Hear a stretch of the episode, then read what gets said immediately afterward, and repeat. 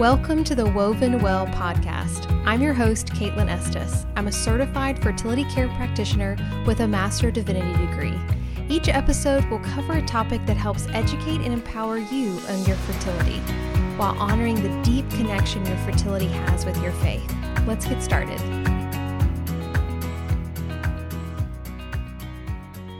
Welcome back to the Woven Well podcast. As you may or may not know, October is National Pregnancy and Infant Loss Awareness Month. And although we know these little ones are remembered every month by the mothers and fathers who lost them, we wanted to set aside an episode specifically for those who are grieving a pregnancy loss. So, we've previously done episodes on common causes of miscarriage and talked with miscarriage doula Arden Cartrette about what to expect before, during, and after miscarriage. And these are certainly great practical resources on both preventing and physically surviving pregnancy loss, specifically early pregnancy loss. But today we're talking about the emotional healing process that begins the day you learn you've lost a child in pregnancy. And to help us do that, I have invited Kerri-Anne Brown, a licensed mental health counselor in Florida who focuses on maternal and reproductive mental health. She's also a certified grief coach who teaches women how to navigate grief after loss. Kerri-Anne, thanks so much for joining us today.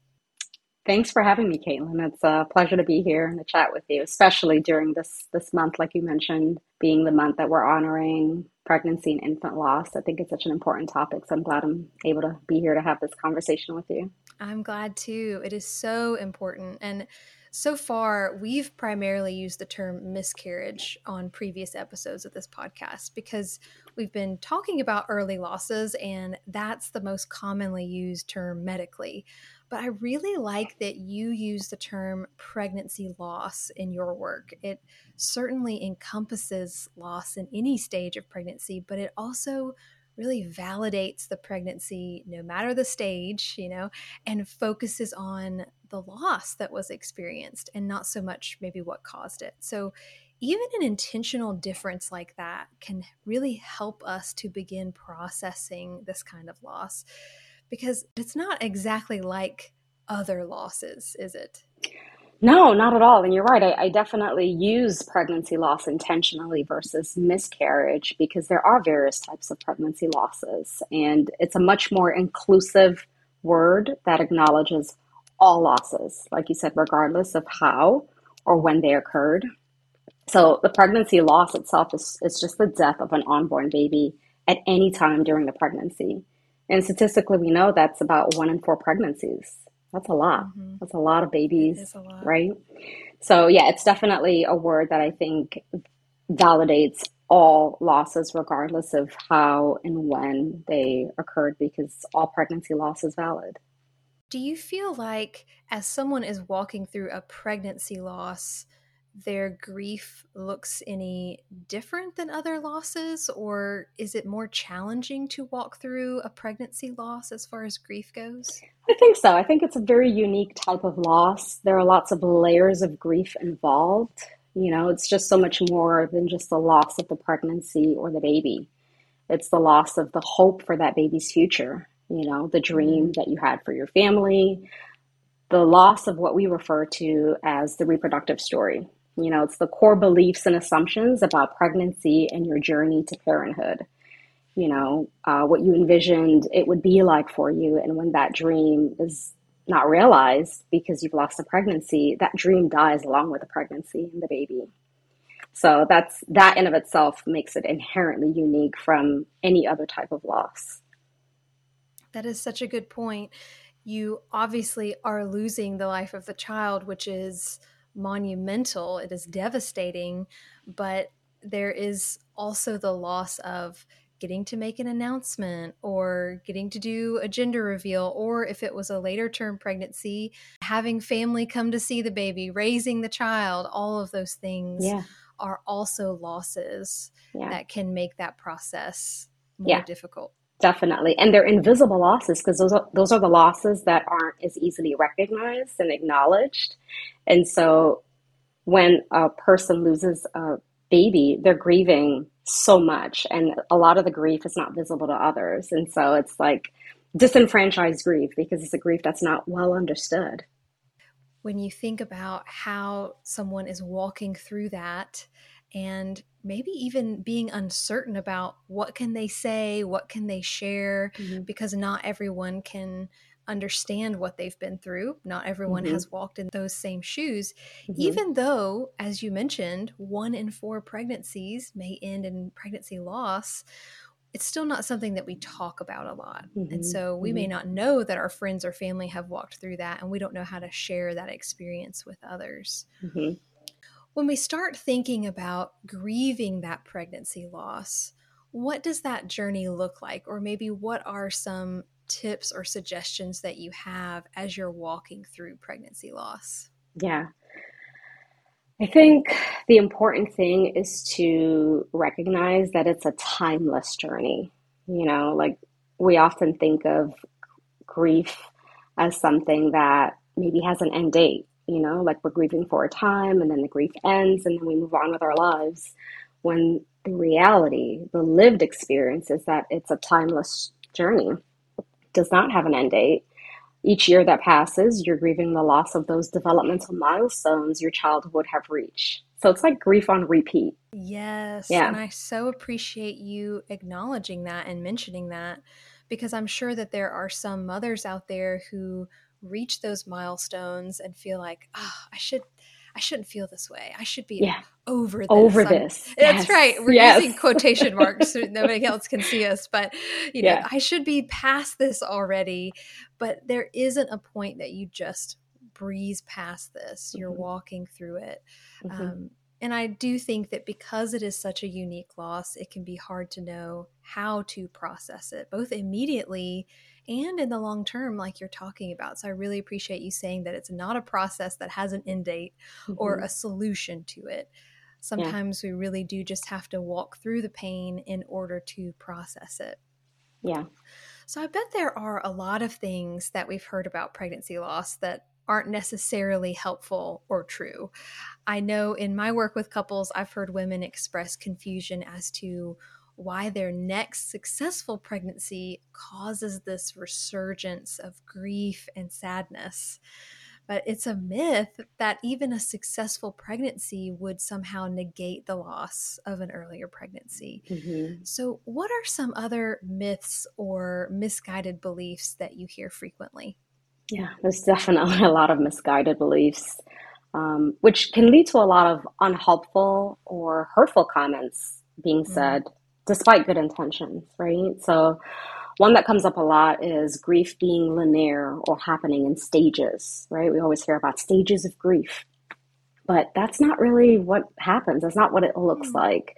You know, it happens however it happens. We can't package it and put it in a nice, neat little box with a pretty bow on top, right? Mm-hmm. Grief by nature is unpredictable right? So this idea of stages of grief and you get to the last stage and then there's a finality to it and now you've completed you're grieving when you get to that final stage it's that's a faulty expectation to have that that's what it's going to be like for you and i think that's why we see a lot of people struggling because they feel like they're doing it wrong right yeah. like i'm not grieving correctly i'm not grieving the right way which brings me to my mm-hmm. second common misguided belief that there's a right or wrong way to grieve there really isn't it's unique to each of us and our grief reactions will vary, you know, and so it doesn't have a look. There's no single way, right way, wrong way.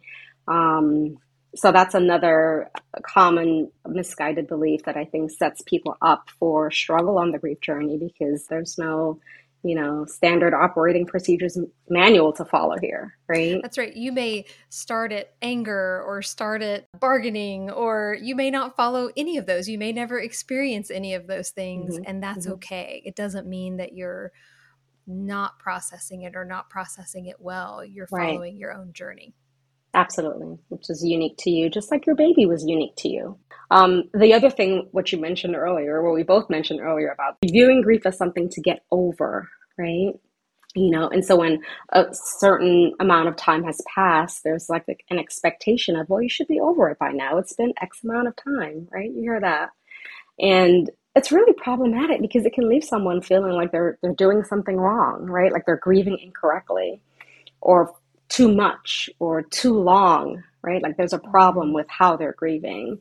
Grief is not a sickness. It's not something for us to get over, rather something for us to, to get through, you know, one mm. gentle but brave step at a time. I love that, that grief is not a sickness because it's not something that you're trying to find a quick cure for. Mm-hmm. You may want a quick cure, but there isn't one.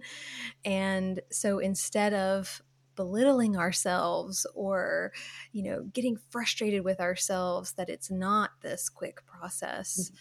instead learning to walk through it and maybe honor those feelings as they come up yeah. is really the best way to make as you said, gentle but brave steps forward. I love that as well. Gentle but brave, because you're not trying to push yourself too far. Right.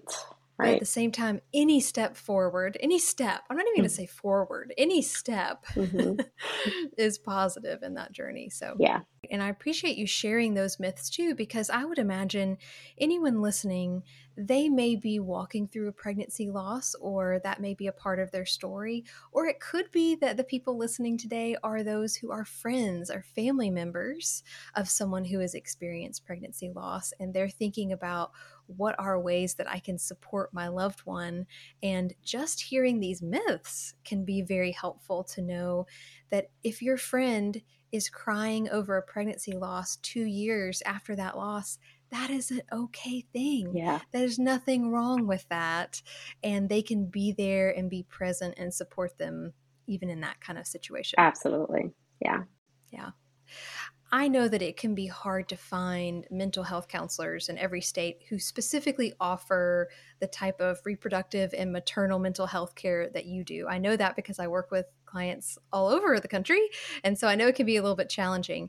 So I'm curious is there anything specific that you'd recommend a woman look for in a counselor to help them process their grief from pregnancy loss? You definitely want to find someone that has specialized training in maternal mental health or pregnancy loss.